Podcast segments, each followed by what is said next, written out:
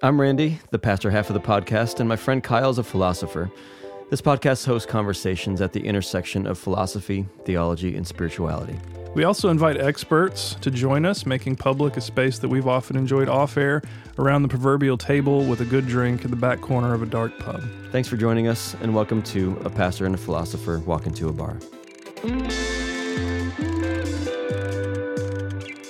We've talked a lot about white Christian nationalism on the show recently and historically in the last three years, and the reason is is because it's a very real presence and a very real problem in the church, we believe. And uh, today is another one of those episodes. We're talking today to Doctor Isaac B. Sharp. He wrote the book The Other Evangelicals, a story of liberal, black, progressive, feminist, and gay Christians and the movement that pushed them out. And Isaac is a He graduated from with his P H D from Union Theological Seminary. He's a very sharp guy, really, really eloquent and just fun to talk to. But I think this interview, and I know this book because I've read it, is going to encourage a lot of people like us, or like mm-hmm. me in particular, I would say, who don't like and don't want to have anything to do with evangelicalism, don't want to be identified by evangelicalism, but yet I still love the church, mm-hmm. and I still want a place in the church, and I still want to fight for the church and be the church and embody the church. So The Other Evangelicals, it's not about white Christian nationalism particularly, but it's got all the stuff yeah. that's bleeding into it. Lots of implications for it. And if you're the kind of person who still th- feels evangelical or thinks you are evangelical in this some ways, but you feel like you've been pushed out of the church, you're not allowed to be anymore a part of the group, this is a book for you, because it turns out there is a century-long, maybe longer history of people like you yeah. who have uh, solidly believed that they are evangelical and that they are, for example, liberal or politically progressive or African-American or uh, queer. Yeah, queer, fill in the blank. So it's, I mean, it's straightforward history. And even if you consider yourself a kind of moderate or even a little bit conservative evangelical and you want to learn more about the history, that maybe you won't read necessarily in one of the more standard takes by somebody like George Marsden or Mark Knoll. Not that they're not great historians, they are, but you're getting a version of that history, and it's leaving out some stuff, and you're going to get another side of it in this book, so I'd highly recommend it. Yeah, and I want to say, if you find yourself on the more solidly evangelical side, or maybe even solidly conservative evangelical side, or you're just kind of sick of people trashing evangelicalism, this is a book that's hard to get around. Because, and I, I said this about Dumé's book as well, and I think this is even more than Dumé's, because Dumé is a writer that brings in a lot of pop culture and all that stuff. This is a brilliantly researched book, and this is a actual historian who's put in hour upon hour upon hour upon hour, and you can go, just keep on going on that, into this research. So it's It's something that I, even if you do find yourself on the conservative end of evangelicalism or just in the camp of evangelicalism, this is something that you should consider because it's part of the history and it's important to know our history so we can learn from it, obviously. Let's get yeah. to the interview first. But before we do the interview, we sample alcoholic beverages on the show because we want to remind ourselves that we're trying to have conversations that we can have in a bar. So, yep. Kyle, what are we drinking tonight? So I have finally, after debating about whether I should bring it for, for uh, what, three years? No, I haven't had it for that long. But uh, I brought you the best thing I own. Uh, I'm not gonna. I'm not gonna tell you what it is right away, other than that it's a bourbon, uh, and just see what you think. Uh, I think it's the best thing I own. Maybe you won't. Uh, I will not be offended if you think you've had better bourbons. I've also had t- three or four. Maybe possibly better bourbons, mm. but uh, it's definitely in the top five for me that I've ever had. Got super lucky and found it on a shelf somewhere that shall remain nameless, uh, and bought it at retail price, which uh, it goes for literally ten times retail price. So, uh, and just in case you're paying attention, there's a reason why Kyle brought this tonight for us to drink. And you won't know about the reason for another like six to eight months. But if you're paying attention, we'll hearken back to this moment. We will. We will. So let me know what you think of this. And uh, I won't be offended if you don't love it as much as I do. It's like like you can smell a classic bourbon, I feel yep. like. You can smell like what this is what bourbon should smell like. Yep, light mm-hmm. caramel color, like nothing surprising there. But the legs, maybe it's just that my, my glass was a little wet because I rinsed it. But it like the droplets separate. It's not yeah. even running in mm. uh, in a stream. Yeah, it's got oak, Super it's viscous. Got honey, it's got caramel, it's got everything you want in the nose of a bourbon. Yeah. Bit of cereal. Mm. That's crazy. That's crazy. Oak, citrus, uh, spice, cinnamon, nutmeg. It's so complex. All with a mouthfeel of like maple syrup. Sure. yeah. It's, yep. uh, yeah. I love that. Just coats. Mm-hmm. What do you get, Kyle? I get all of that. I mean, it's definitely a punch in the face proof-wise, which I love. So you know immediately it's barrel-proof, whatever it is. It's got a depth and complexity of flavor that's hard to match. And most bourbons, I mean, it has the flavor profile I really love. It's definitely on the darker end, the richer end. If there's any fruits, there's they're dark fruits. There's nothing really floral going on here, and I appreciate bourbons that have that, but this is not that. It's definitely on the lower tonal end of the bourbon spectrum, which is where I gravitate to. It just has a lot of heft. I mean, it feels like a serious bourbon. I don't know how else to describe it. I still do get that like citrusy, bright note to it. It's dark, hefty, all that stuff, but it's got mm-hmm. a brightness to it a yeah. little bit. That full spectrum is part of what yeah. makes it very obviously something yep. that would be on the higher shelves. All right, yeah. spill the beans. So this is George T. Stagg. There it is. I know. All yeah. right. yeah, That's so we, we previously, I don't know if you remember this, we had Stagg Junior, which isn't called that anymore. It's now just called Stagg, way back, uh, and we loved it. I do remember, yeah. And this is its big brother, essentially. Um, so this is average, maybe fifteen years old. It's a little bit different each release. This is a member of one of the flagship members of the Antique Collection from Buffalo Trace. There's five of those. Um, yeah. Would you say favorites. This is regarded by bourbon aficionados as like second best to Pappy? It's up there. Yeah, yeah. And very, some some people will say it. Yeah. Some people prefer antique bourbons to Pappy. Interesting. Because uh, Pappy is kind of a unique flavor profile. It's a weeded bourbon, and so it's and it's very old, and so it has a very distinct flavor that not everybody in bourbon loves. And yeah. so this is a more traditional bourbon. We just mentioned I, I've I've had Old Rip, which is a Pappy variety yeah. that I didn't love. I've had other Pappies, fifteen, eighteen years that were.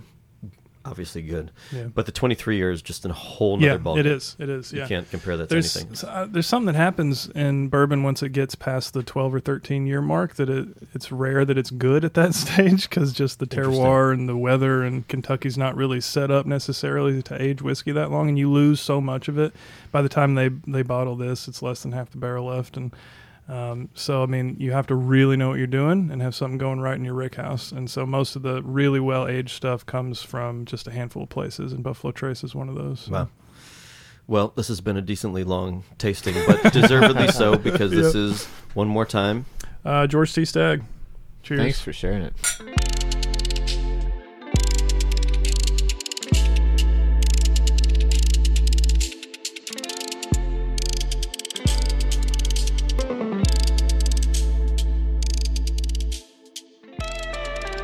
Well, Isaac Sharp, welcome to A Pastor and Philosopher Walk Into a Bar. Yeah, thanks for having me. I'm very excited to chat with you guys tonight. We are too. So your book is The Other Evangelicals, a story of liberal, black, progressive, feminist, and gay Christians and the movement that pushed them out. That's a mouthful mm-hmm. and provocative right out of the gate. Um, tell us about yourself, Isaac, and where this book came from. I am Isaac Sharp. I... work here at Union Theological Seminary. I'm, in fact, in my office this evening. I graduated from Union with my P H D in two thousand nineteen and have worked in various roles here since that point. In that same stretch of time, I also, uh, as you all may now be aware, uh, published this book, which is based in part on my dissertation. The in part part, it is definitely based on my dissertation, but when I say based in part, I mean uh, it is part of my dissertation. This, uh, uh, though it may be im- may be impossible for some folks to believe when they look at the page length of the book, the dissertation was actually a much longer project. There was this kind of sprawling look at all of these categories and at least a couple more in uh, twentieth century evangelical history.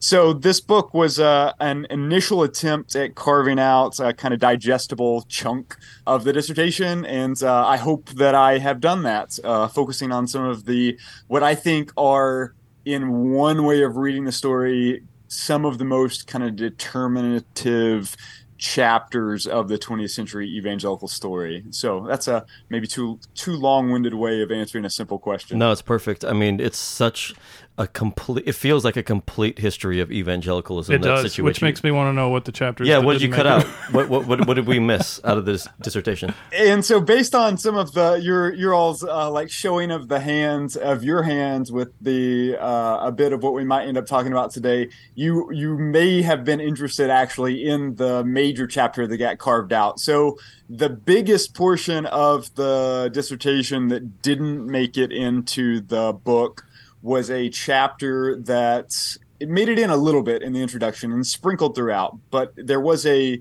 uh, full uh, one hundred page plus chapter that was looking at the history of Arminian Wesleyan Pietist hmm. traditions in evangelicalism and how those kind of cluster of evangelical types of traditions lost out in essence to the more reformed mm. Calvinist uh-huh. or fundamentalist groups, uh-huh. um, and looking specifically getting into some of the weeds of debates in quote unquote evangelical theology proper, kind of in yeah. the the depths of uh, some of the debates in places like the Evangelical Theological Society.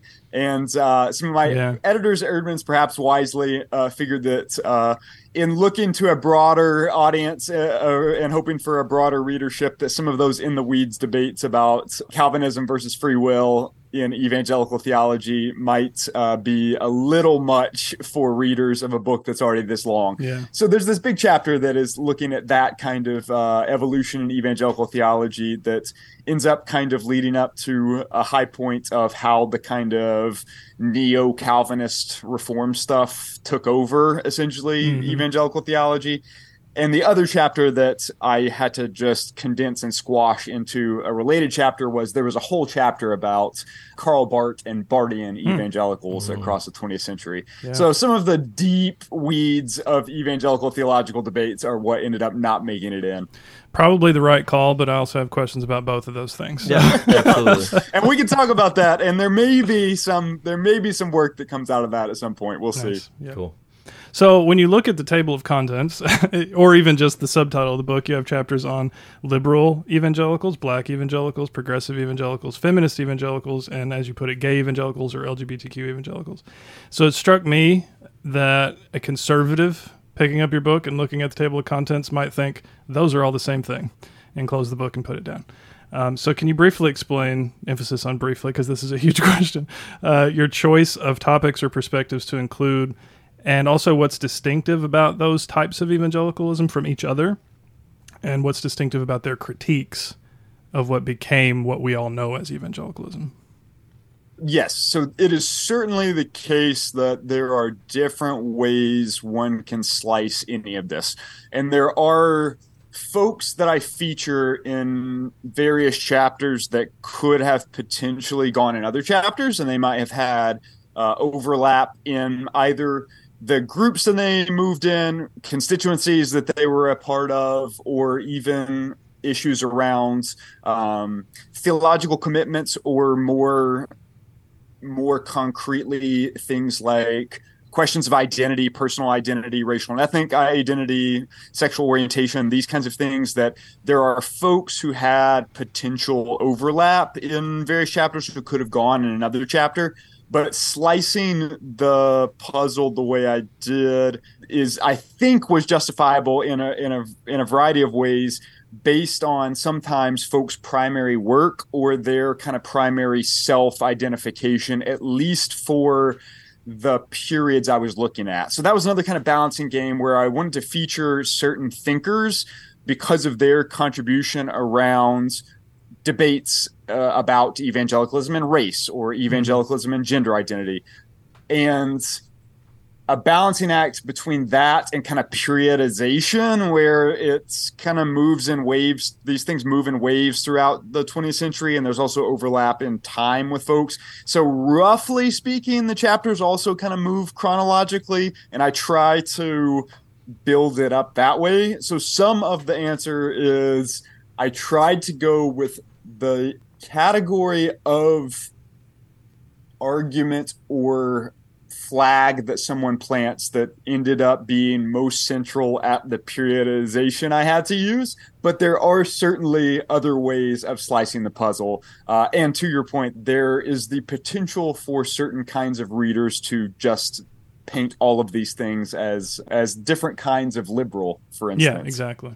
Yeah, or different kinds of progressive. But they're not, right? They're very different. And one of the the great virtues of the book, if the reader is interested enough to uh, stick it out for almost three hundred pages or whatever it is, is discerning just how different they are and just how different their critiques are. For example, the liberal critique and the Black American critique, very different, sometimes incompatible uh, in some ways. So yeah. And for our listeners' sake, can you tell us the difference between liberal and progressive Christians?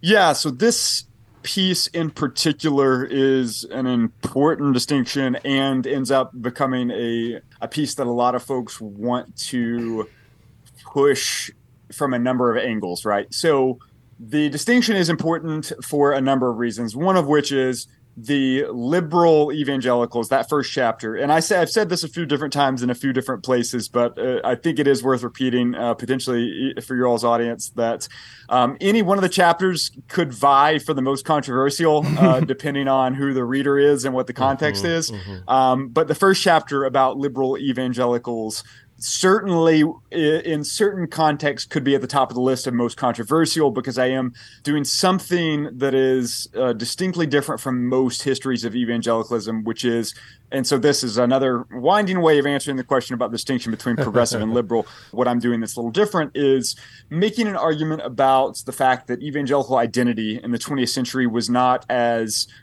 self-evidently tied to certain traditions as it was later, as it later became, or mm-hmm. as historians later painted it, such that for a period of time back to the early twentieth century, when there were these things called the fundamentalist modernist controversies and kind of divergence between two traditions in American Protestantism, between the liberal mainline and the conservative evangelical tradition, that generally speaking, historians talk about that divergence as pretty distinctive and definitive, and that that shapes the twentieth century evolution of Protestantism. And there's something to that.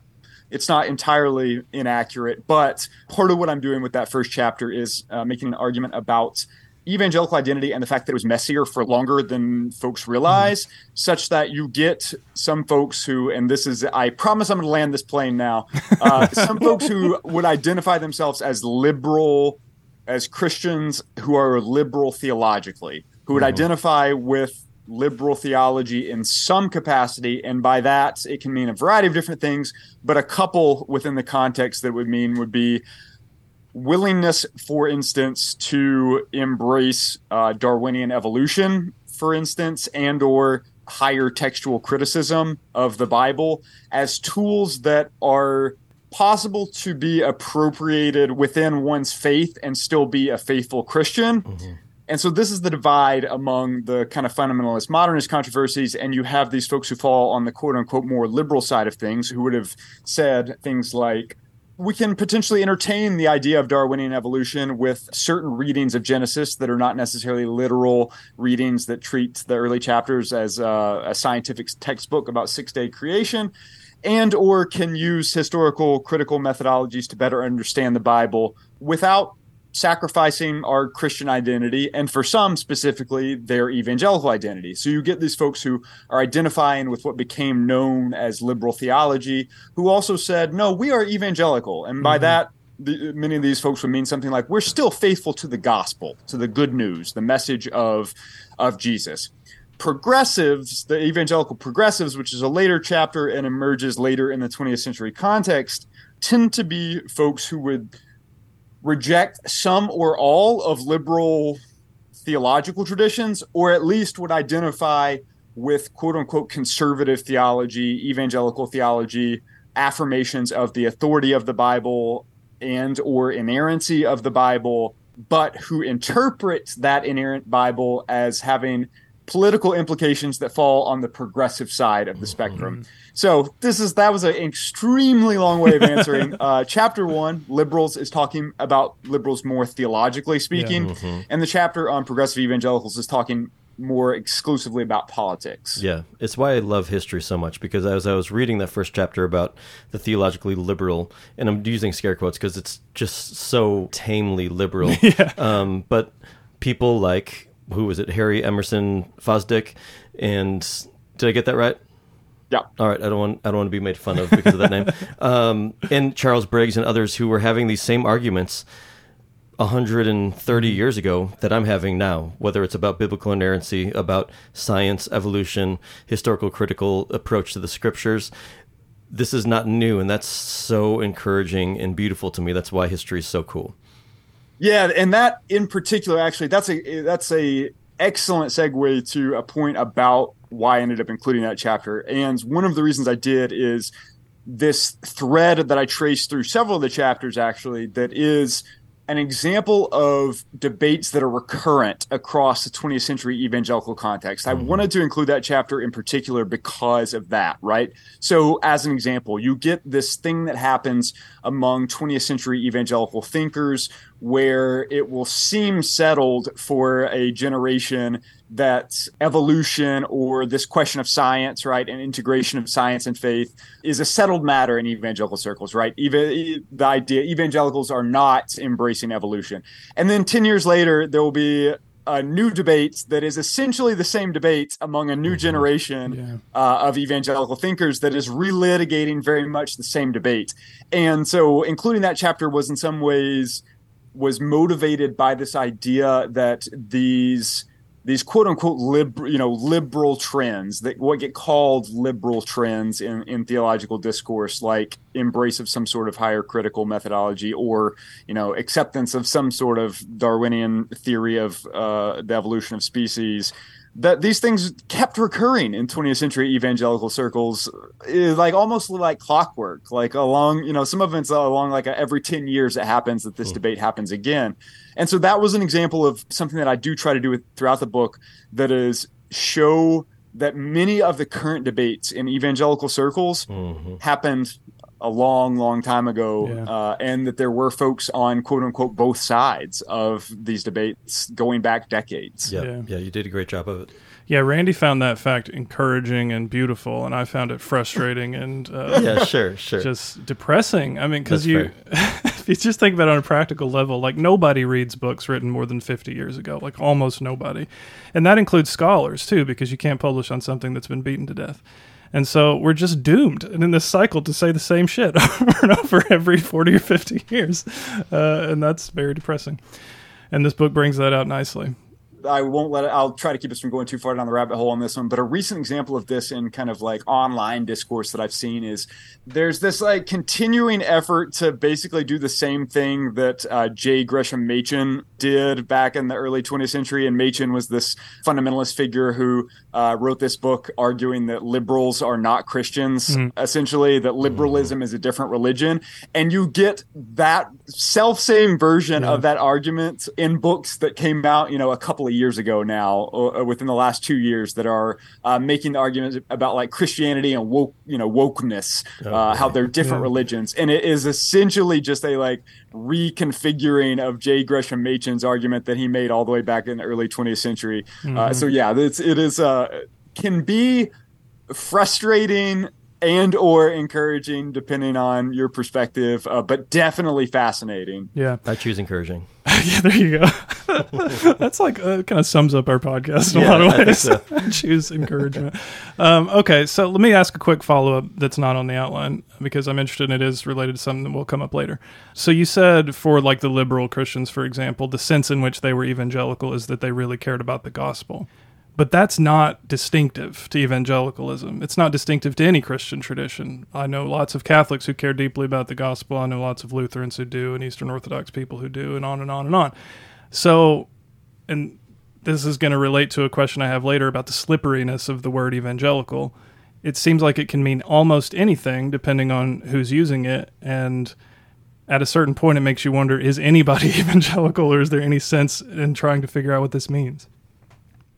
This is a fascinating question, and it's it is definitely the case that one of the complicated questions and debates in scholarship about evangelicals, but also among kind of, you know, insider debates among evangelicals, is this distinction question, right? Like what makes, and in part that's the this is the task of the whole book in some ways. So mm-hmm. I, it definitely relates to to uh, anything we'll talk about because this is part of the argument that I'm making, that because of the nebulous nature of what it means to be evangelical, or or how to define evangelicalism, or even classifying what it is, right? Is it a movement, a tradition, a theology, an aesthetic, a an idiomatic, you know, in-group cultural kind of distinction? There are all these ways of slicing it, that it does become an interesting question. What makes evangelical Christians different from other Christians? Part of the argument of the book is that there was this concerted effort on the part of those who claimed evangelical identity to make that distinction very hard, mm-hmm. to make it very clear that we evangelicals are different from other Christians. And in fact, I don't know if I say this explicitly, but I've I've summarized parts of the book in a gloss that other in other places, um, discussions, and maybe even just online spaces or tweets or something, that one of the functioning of one of the ways that evangelical gatekeeping has functioned, I argue, is as a way of designating, you know, quote unquote, true Christians. Yeah. We evangelicals are the, the real Christians, and all those non-evangelicals are the, the heretics or backsliders or outsiders or, or what have you, whatever your preferred designation of to, you know, cast aspersions on somebody's faith is. And that that has been one of the functioning, one of the ways that evangelical identity has functioned. Even in actually the liberal evangelicals chapter, you see a bit of that prefigured in the way certain folks used evangelical to mean to include certain kinds of liberal theology, but not other kinds of liberal theology. So you get these uh, this distinction that emerges, and it's all but forgotten now in the kind of historical record of like an evangelical liberalism versus other kinds of liberalism. And one example of that distinction making with some of the quote unquote liberal evangelicals was to suggest that we evangelical liberals are different from, say, Unitarians. Yeah. Right. Those, those Unitarians are just in it. You know, this is, this would be the, some evangelical liberals. They're just anything goes. And we evangelical liberals are still holding on to something distinctive about the gospel. But to, um, uh, to the question about what makes that different than, you know, say Catholic Christians or Eastern Orthodox Christians, that's a that's a great question, and is a a perennial one for anybody who's interested in this question of identifying as evangelical, right? Like, what does that mean, and what is that uh, what does that distinction mean? It's it's in part the task of the book. Mm-hmm. Yep. Yeah, good. I'm gonna have more about that later, so but let's put a pin in it. But yep. I want to ask you about uh, historiography a little bit. And particularly the group that you call the new generations of historians of evangelicalism. I forget what chapter that is, but people like George Marsden and Mark Knoll and a couple others that I hadn't heard of, Carpenter Hatch, et cetera. So they're evangelicals writing evangelical history. Uh, I've read Knoll, I've read a little bit of Marsden, and they do it really well. Like they're they, they're good at it. Um, it's believable, speaking as a very much liberal non-evangelical. It's still like good history. But their role in defining what evangelicalism came to mean was something that I had never thought to question, and how it might have um, probably unintentionally pushed out some other kinds of perspectives. So you mentioned people like Donald Dayton, for example, who had a very different take on the history of evangelicalism. Um, so can you speak to both how they're, I'm going to put them in a category that Dayton put them in. They're the kind of reformed category, and comp, you know, complexify that if you want to, but how their view came to be kind of the standard view of the history of evangelicalism, and then where are you trying to situate yourself in that conversation?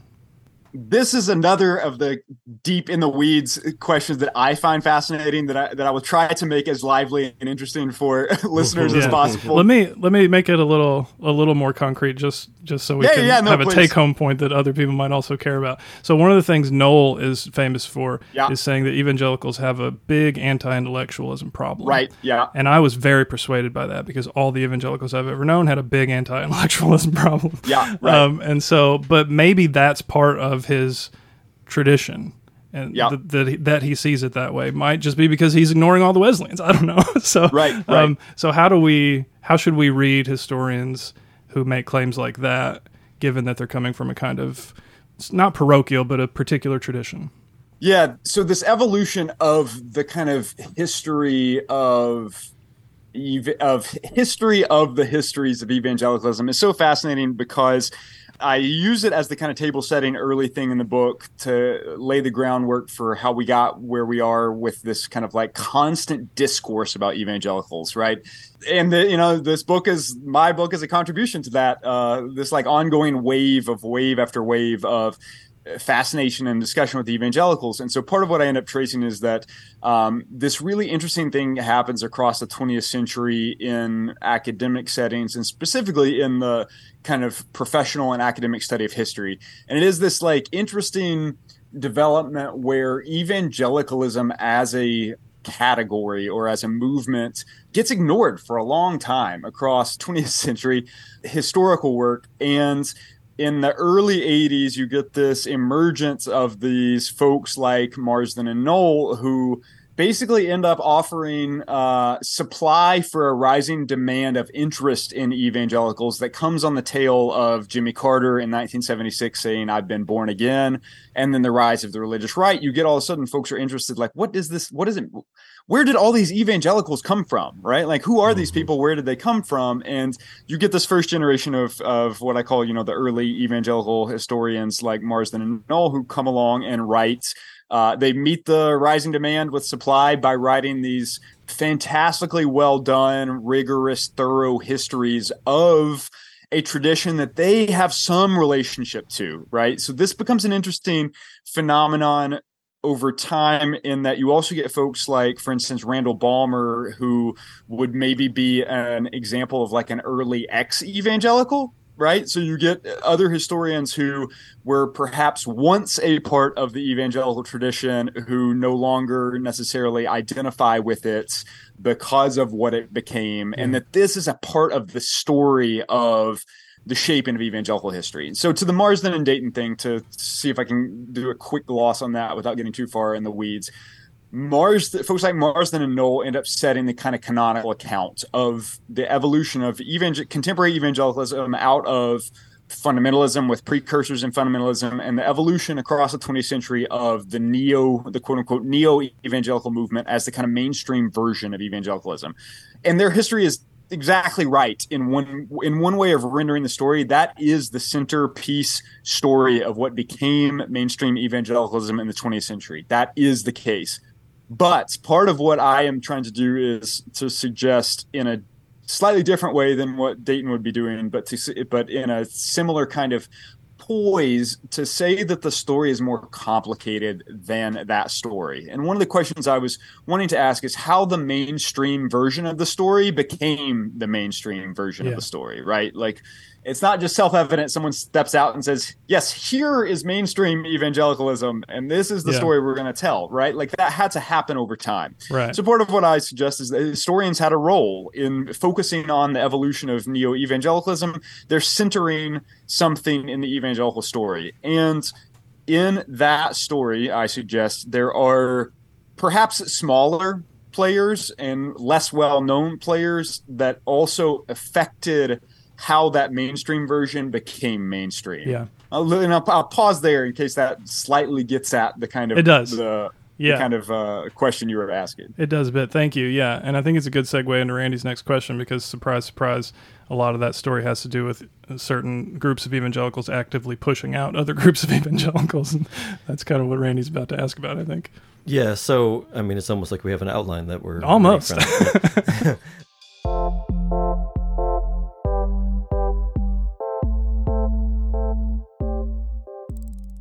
Friends, before we continue, we want to thank Storyhill B K C for their support. Storyhill B K C is a full-menu restaurant, and their food is seriously some of the best in Milwaukee. On top of that, Storyhill B K C is a full-service liquor store featuring growlers of tap available to go, spirits, especially whiskeys and bourbons, thoughtfully curated regional craft beers, and three hundred seventy-five selections of wine. Visit storyhill b k c dot com for menu and more info. If you're in Milwaukee, you'll thank yourself for visiting Storyhill B K C, and if you're not, remember to support local. One more time, that's storyhill b k c dot com.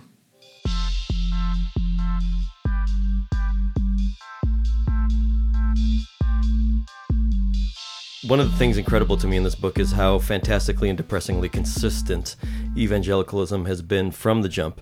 In that, two areas. First thing that I want to hear from you on is that we're evangelicals have been known more for who and what we are against, or they are against, than who and what they are for. And you even quoted the founding statement or the Constitution or whatever of the National Evangelical Association, which I think came together in nineteen forty-two. And I've got three exclamation points by this by this line. It says, this is in the bylaws or something. It says, we realize that in many areas of Christian endeavor, the organizations which now purport to be the representatives of Protestant Christianity have departed from the faith of Jesus Christ. How, like, just completely laying waste to the the whole tradition of Protestant Christianity.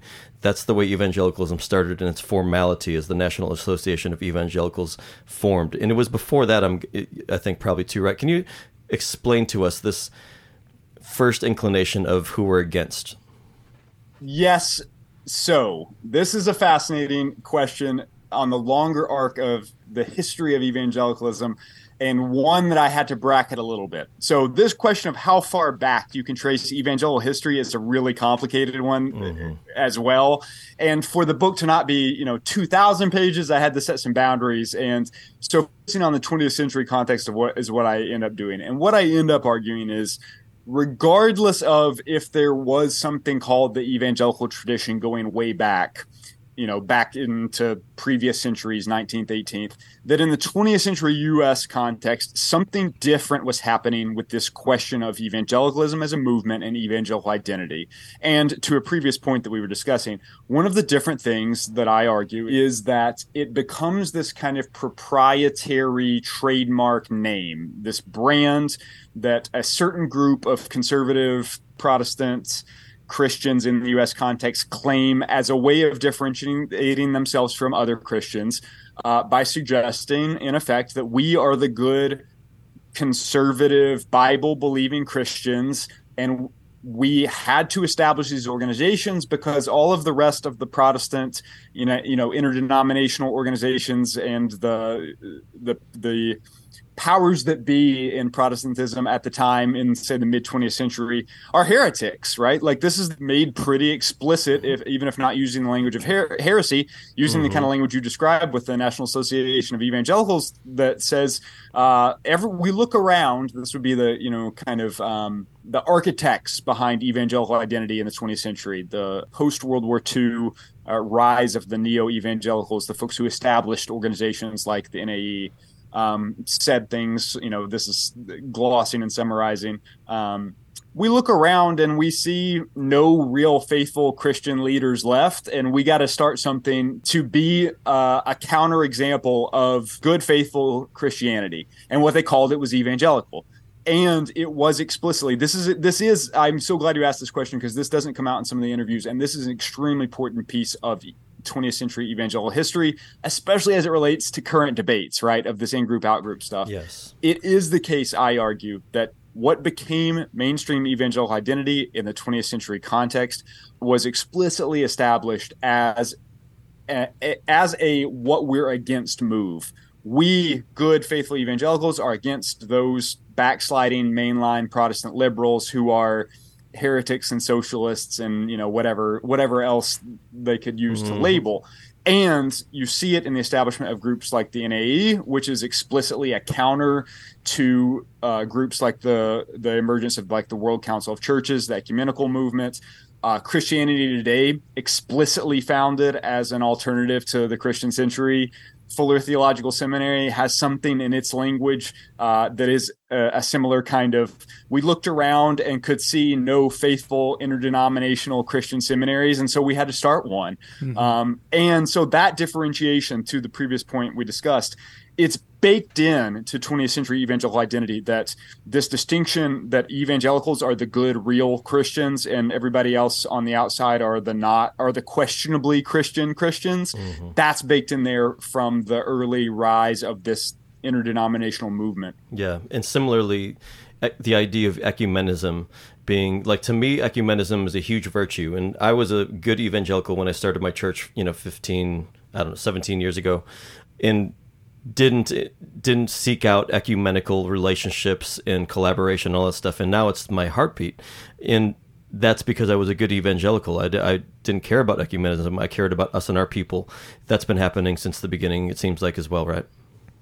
Yeah, that's it's such an interesting aspect of twentieth century and into the twenty-first century evangelical history, because it is definitely the case that what became the mainstream version of the movement was formed as a an anti-ecumenical enterprise, right? The, that ecumenical movement is dangerous for a number of reasons. One would the one that some would suggest, evangelical leaders would suggest, you know, watering down the gospel, mm-hmm. or things like um, getting into some of the, I didn't do too much of this in the book, but looking at something like dispensationalism and eschatology, this idea that the ecumenical movement is somehow tied to this idea of a one world church that maybe mm. is based on a certain reading of the book of Revelation. So you get that anti-ecumenical impulse, but also, and I didn't get into too much of this either, um, the view among certain conservative evangelical leaders and gatekeepers in mid-century that the ecumenical movement was too Uh, not only too liberal theologically, but too progress, you know, artificial distinctions here, too progressive politically, mm. as like you get scholars who have argued persuasively, I think, that another aspect of shaping evangelical identity of twentieth century was this tie to like big business and corporate interests and anti-New Dealism and free market ideology. That's, I didn't get too much into that stuff, but that also is definitely related to this like anti-ecumenical Um, impulse. The interesting thing to me is in a different, if, if, aside from just the ecumenical movement, in a different understanding of what it means to be, um, if you zoom out to a more general kind of interdenominational cooperative efforts, right? If you t- take that as like one of the one of the bases of the ecumenical movement, evangelicals become a very interdenominationally cooperative enterprise across the twentieth century, just to very different ends than the, you know, quote unquote mainstream mainline ecumenical movement. Yeah, yeah.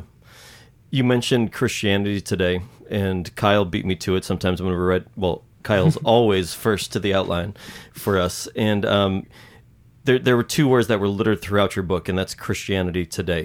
I wound up just like circling them every time I saw those two words, and it was like twice a page.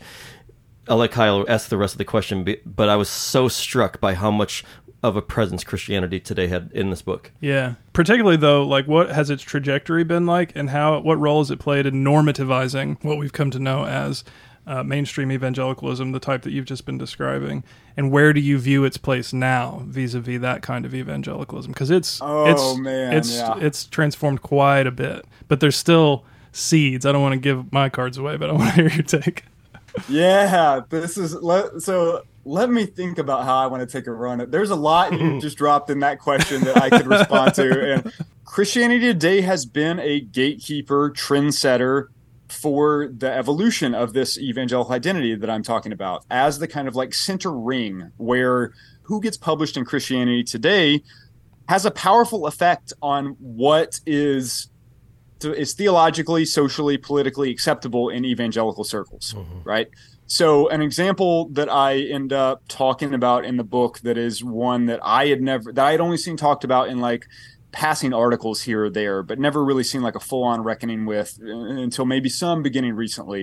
Christianity Today emerges uh, very close to the same time of the emergence of the mainstream civil rights movement in this country.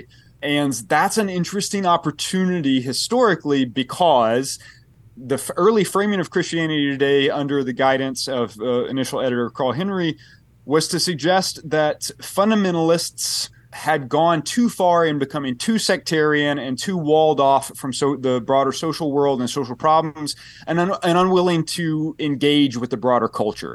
So what an opportune time for the emergence of Christianity Today in the context of uh, the emergence of the mainstream civil rights movement. And you get this fascinating thing that happens where there's little to no engagement for a long period of time. And then when the engagement comes, it ends up being this initially ends up being this kind of both-sider thing where you have Christianity Today platforming segregationists uh, who are making arguments in the pages of Christianity Today of why Christians must support segregation. And that is, I think, that has a normativizing effect on what is acceptable discourse for quote-unquote official evangelicals, right? Like fast forward today, it would be unheard of, one would imagine, and unthinkable for Christianity Today to be featuring kind of, you know, some far-right neo-segregationist, uh, which is a, a sentiment that's like on the rise in this country. But there has been, to my knowledge, uh, little reckoning with that history on the part of the magazine itself. That would be an interesting place to begin this question of what role has that magazine played in setting certain boundaries around who can speak both for evangelicals, but to evangelicals, and what kind of topics are able to be discussed, right, or debated. It certainly has had that effect in uh, just to the simple fact that it's twentieth century American evangelicalism's most important publication far and away. There's nothing Nothing that really can touch it, and that uh, has had an important role. There's an, another thread that keeps winding its way through, again, to me, encouraging that it's nothing new, to some depressing that it's nothing new. It's this idea of this deep commitment to biblical inerrancy. It seems like it's kind of the root of all evils in many ways within evangelicalism, which keeps us from advancing, I want to say, and, and having a... a a more biblical mindset. Can you can you just speak to the biblical inerrancy piece of the history of evangelicalism? The question of the authority of the Bible becomes central to definitions of twentieth century evangelical identity, and inerrancy becomes the the most common way of describing what becomes the sometimes official, sometimes unofficial evangelical position. So you get um, an organ- another organization, for instance, like the Evangelical Theological Society, for its entire history has had a one-line statement of faith where if you can sign it, you are in-group official evangelical theologian, and it is inerrancy. Hmm. Um, if you can affirm inerrancy, that is what makes you an evangelical theologian versus all the other kinds of Christian theologians. That's to bring to tie back in one little piece that we didn't talk too much about with where it's why Karl Barth becomes so problematic mm-hmm. among twentieth century evangelical theologians, because Barth was by no means an inerrantist uh, when it came to the, the authority of the Bible. So inerrancy becomes a litmus test often. If you can affirm inerrancy, you're in. You are a faithful evangelical thinker. Oftentimes it's in the context of theologians or professors at evangelical mm-hmm. colleges or seminaries.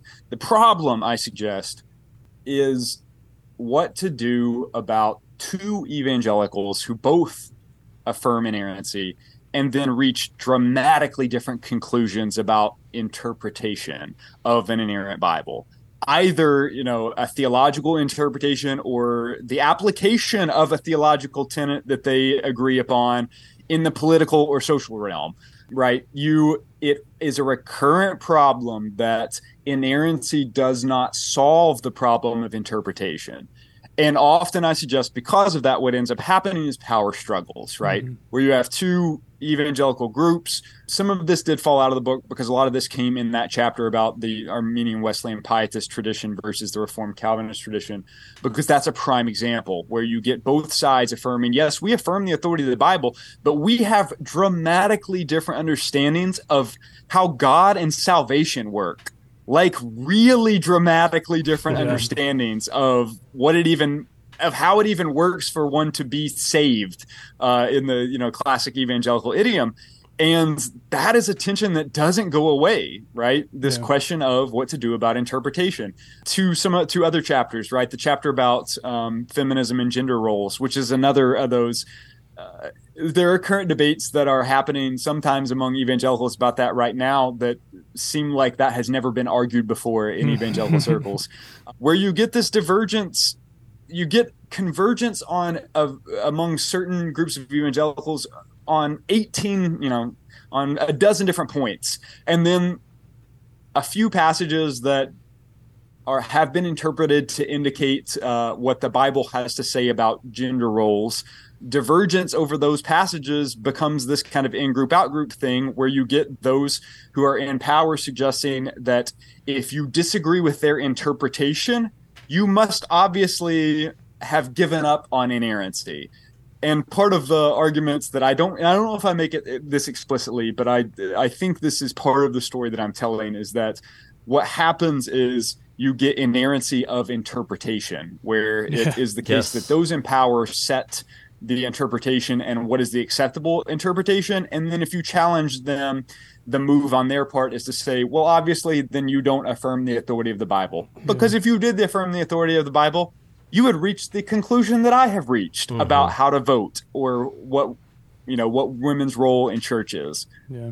Again, another way too long answer to maybe what was a much simpler question, but I hope that gets at some of what you were hoping for there. It does. It does. Thank you, Isaac. Yeah, and our listeners know what we think about inerrancy. They can go back in their feed and find out if they if they don't recall. But I would go a step even further and say, yeah, please. there there is no inerrancy without a power struggle. It just is a power struggle. Like, and that's not to say that all inerrantists are consciously struggling for power. That's not true at all. There are many sincere, you know, gentle uh, Christians who believe in inerrancy. I know many of them, including some leaders, but like, it is to say that there is no such thing as a doctrine of inerrancy without the attempt to control the meaning of the text and to apply it in certain ways to exclude certain groups of people it, mm. and, and their interpretation of the text. It just doesn't exist without that. It was founded in an attempt to do that. So, yeah, yeah, it's utterly indefensible in our view. There are very few things we come down hard on in our show. Inerrancy is That's one, one of them. Of them. yeah. yeah. That's a, it's a fascinating project. The History of Inerrancy would be a uh, mm-hmm. a book I would love to read. Okay, so let me ask you about uh, this. Might be the question I most wanted to ask you, actually. So we had an we had and it's kind of nerdy. we had uh, an episode, one of our first episodes, three years ago, whenever we started the show, about evangelicalism. And in attempting to define it while recognizing that it's hard to define, we did the standard thing, and we defined it according to the quadrilateral. Bebbington's uh, quadri- yeah, quadrilateral. No, mostly identified with David Bebbington, who interestingly is not American.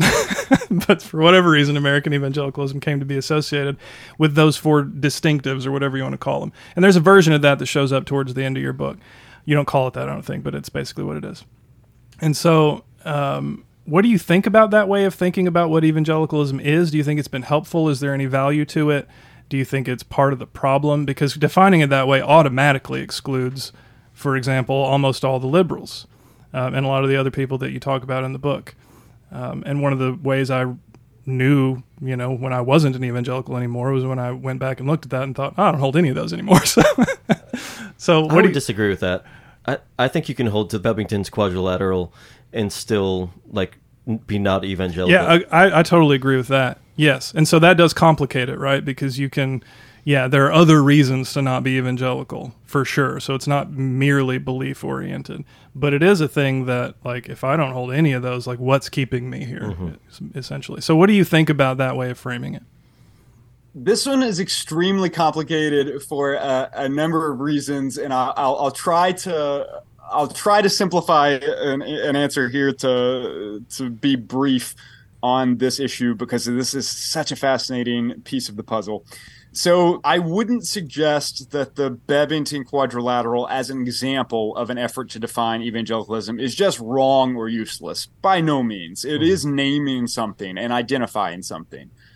I think the difficulty is, and this will bring back us full circle on a couple of other questions and topics that we discussed here, one of which is uh, relationship to kind of a new generation of historians looking at evangelicalism versus a previous generation, and one related to your your previous suggestion about inerrancy's inherent tie to power and power struggle. So I think that one intervention that I'm hoping the book makes is around this question of defining evangelicalism and suggesting that at the times when it was painted as about theology, right? When evangelical identity and in-group, out-group stuff was presented by evangelical leaders, power brokers, scholars, what have you, as identifying these theological tendencies that describe someone or identify someone as evangelical versus not, that in those instances, and this is a kind of, I try, maybe this is a diplomatic way of taking a, a, a both and approach, that in those instances, when it was putatively about theology, it was at least also sometimes about power. Yeah. Right. So without purely painting everyone, mm-hmm. every scholar of evangelicalism or evangelical gatekeeper as having some sort of nefarious motives uh, that, you know, are not pure in their theological intentions. I don't, I'm not doing that, or I'm not trying to do that. But to suggest that at times when it was presented as just pure theology, that questions of identity and power and social location and power struggles and inter-evangelical debates were also at play, where it was never just this kind of pure, yes, here is the theological criteria, and if you meet them, you are in. And here's why. And so this actually ties it back to the book. Because there are folks in every chapter I talk about who would meet that criteria, yeah. right? Who would meet the Bebbington quadrilateral, mm-hmm. or even more specific, even some, there, there are longer lists of even more specific criteria that folks have ventured. Uh, pollsters like uh, Barna, the Barna Group, for instance, at one point, I think had this like twelve point, you know, there's some kind of long list of beliefs that they suggest. These are the evangelical beliefs or inerrancy, that there are folks in every chapter, I would argue, who could meet those criteria, and yet for one reason or another, they got marginalized, pushed out, or written out of the history. And in part, that is because, in part of what then maybe I would suggest is that the something like the Bebbington Quadrilateral is not enough to encompass everything that was happening in this thing called evangelicalism in the twentieth century U S context. There was this subcultural development thing going on. There was this in-group, out-group movement thing going on. There was power struggles. There was this identity thing going on, this kind of trademark, uh, proprietary, putting a, you know, branding thing going on. And that all of these aspects must be taken into account when we consider what it means to be evangelical, such that it's not just purely about yeah. theology. Maybe that would be a yeah, uh, never, never uh, is, yeah.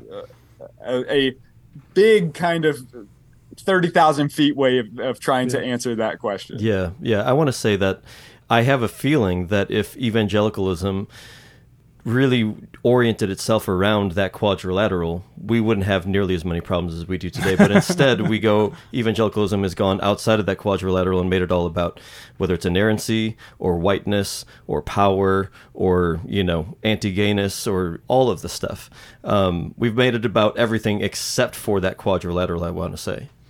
Black Christianity is a perfect example of that argument, in that scholars, even even today, contemporary scholars writing about the history of, of Black Christianity in this country, consistently say things like, by any theological definition, Black Christians are the most evangelical, most consistently evangelical tradition of Christianity in this country, mm-hmm. and yet are not identified with quote-unquote evangelicalism proper, and in fact don't want to identify with quote-unquote evangelicalism proper, and yet meet any of those theological criteria. What's going on there, yes. right? That's part of the story I'm trying to get at. Yep. There's something else yep. going on there.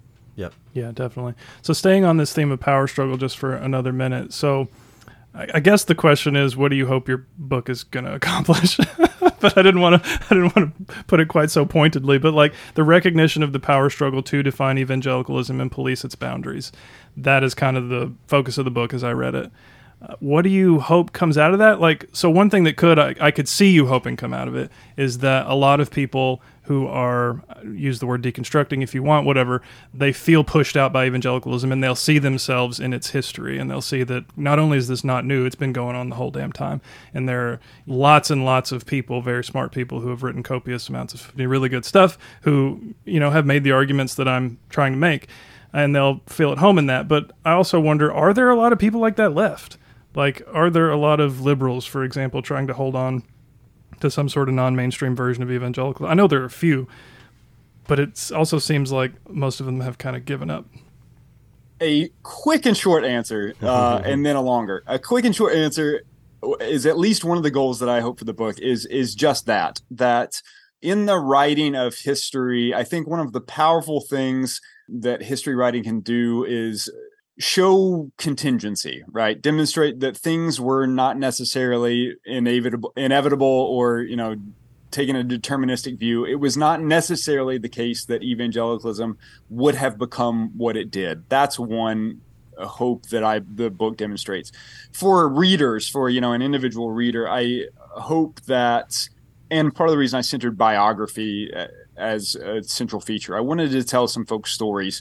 If it is the case that someone reads uh, stories herein and feels a little less alone, that would be incredibly gratifying to me, right? This, because I also try to take seriously and honor these folks' stories that um, this is not, this is like being excommunicated, pushed out, marginalized from one's religious community is a big deal. Yeah. This is, mm-hmm. this is like world, can be a world shattering thing. Mm-hmm. And perhaps there are those who are going through something like that currently who feel like they are the only one. Part of that, I think, is a product of what evangelicalism became, in that it became this kind of totalizing culture where it, at least in certain pockets, became like the water that folks swim in. Uh, I talked about this on a, a recent interview with somebody um, about the book, where I think it is the case that there are folks who are raised in a religious tradition that might be described as evangelicalism, who somewhere along the way question one piece of the puzzle. And it might, and the distinctions here also I don't want to draw too in fast. It might be cultural more than theological, or political more than theological. And I don't think we can so neatly separate all of those things. Mm-hmm. But I do, this is conjecture, think it's the case that many many folks who would be going through so-called deconstruction right now saw one aspect of, of something of this culture, and because of how it was presented to them, just as this is Christianity, it becomes like the house of cards that comes tumbling down, yes. where uh, if one questions the de facto evangelical orthodoxy on politics, for instance, one is made to believe that one has also questioned one's entire faith. Mm-hmm. Maybe that would be a little bit conjectural, little armchair psychology uh, with some of the, you know, the current inflection point around the deconstruction ex-evangelical. Uh, it seems that this is a thing that is happening right now in a broader kind of, uh, folks are connecting with one another about it. So if, if in those spaces folks are able to get a copy, get their hands on the book, I think one of the goals is to demonstrate that this isn't the first time that folks have been forced to ask these hard questions about their faith community, because in certain instances, you know, it wasn't even about um, theological distinctions or theological choices, right? If you are a black evangelical moving in this uh, movement and you identify with all of the theological criteria, and yet somehow you are constantly being made to feel less than in evangelical spaces, that is not something that you have, uh, you have not chosen to deconstruct. And this is a story that goes back decades. It's been forced upon you, yeah. This is my, what was my last question slash, you know, compliment, is that I'm so grateful for this book and for books like it, Isaac, that show a way back into the church for people who say, I can't do evangelicalism anymore. We drop the faith altogether. And I want to say, I love the church. I, I'm passionate about the church, and I think Jesus loves the church. And I don't think Jesus cares so much about the evangelical church or any other tradition or denomination. Jesus just cares about the church. And I love that this is perhaps a way back into the church, back into following Jesus outside of evangelicalism, that this has been going on for one hundred fifty, maybe more years. So I'm really appreciative of that, Isaac. Yeah. Last question, do you consider yourself an evangelical? I'm sure you've been asked this numerous times. the, um, the zillion dollar question. Actually, maybe not so pointedly. I don't, I'm trying to recall if anybody, people dance around it a bit in other interviews, but I don't know. I don't, re- they dance around it by asking questions. So like, uh, so what was your, what is your background in faith tradition or, or what have you? And I don't know that anybody has just, I, this actually maybe the first time, are you wow. evangelical? By the definition of the story that I told in the book, what evangelical means, uh, no, I would not uh, fit what I believe it means to be evangelical in the contemporary U S context.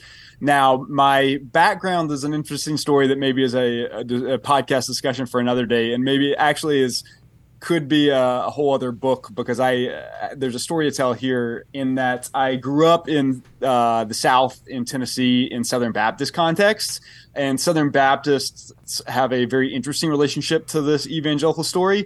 And so the context I grew up in could be described as evangelical, but that it, that language, that identifier wasn't necessarily used, which is a particular kind of thing. It wasn't, you know, uh, we weren't talking... Those around me in Southern Baptist context were not talking, saying things like, we are evangelicals, they, we are Southern Baptists.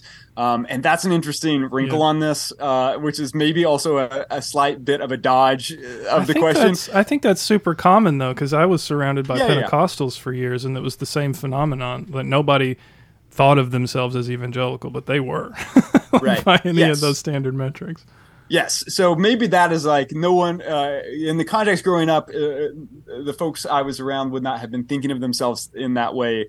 But arguably are by many of the definitional criteria.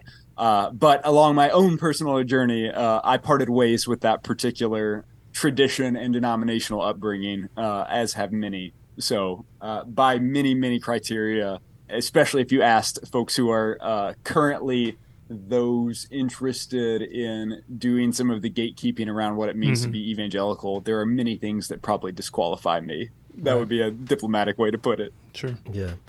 Well, Doctor Isaac Sharp, the book is The Other Evangelicals, a story of liberal, black, progressive, feminist, and gay Christians and the movement that pushed them out. Thanks for writing this.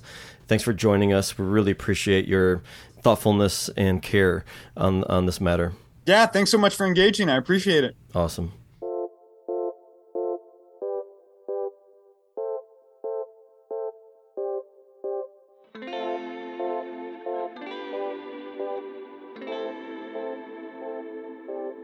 Thanks for listening to A Pastor and a Philosopher Walk Into a Bar. We hope you're enjoying these conversations. Help us continue to create compelling content and reach a wider audience by supporting us at patreon.com slash a pastor and a philosopher, where you can get bonus content, extra perks, and a general feeling of being a good person. Also, please rate and review the show in Apple, Spotify, or wherever you listen. These help new people discover the show, and we may even read your review in a future episode. If anything we said pissed you off, or if you just have a question you'd like us to answer, send us an email at pastorandphilosopher at gmail.com. Find us on social media at, at ppwbpodcast, and find transcripts and links to all of our episodes at pastorandphilosopher dot buzzsprout dot com. See you next time. Cheers.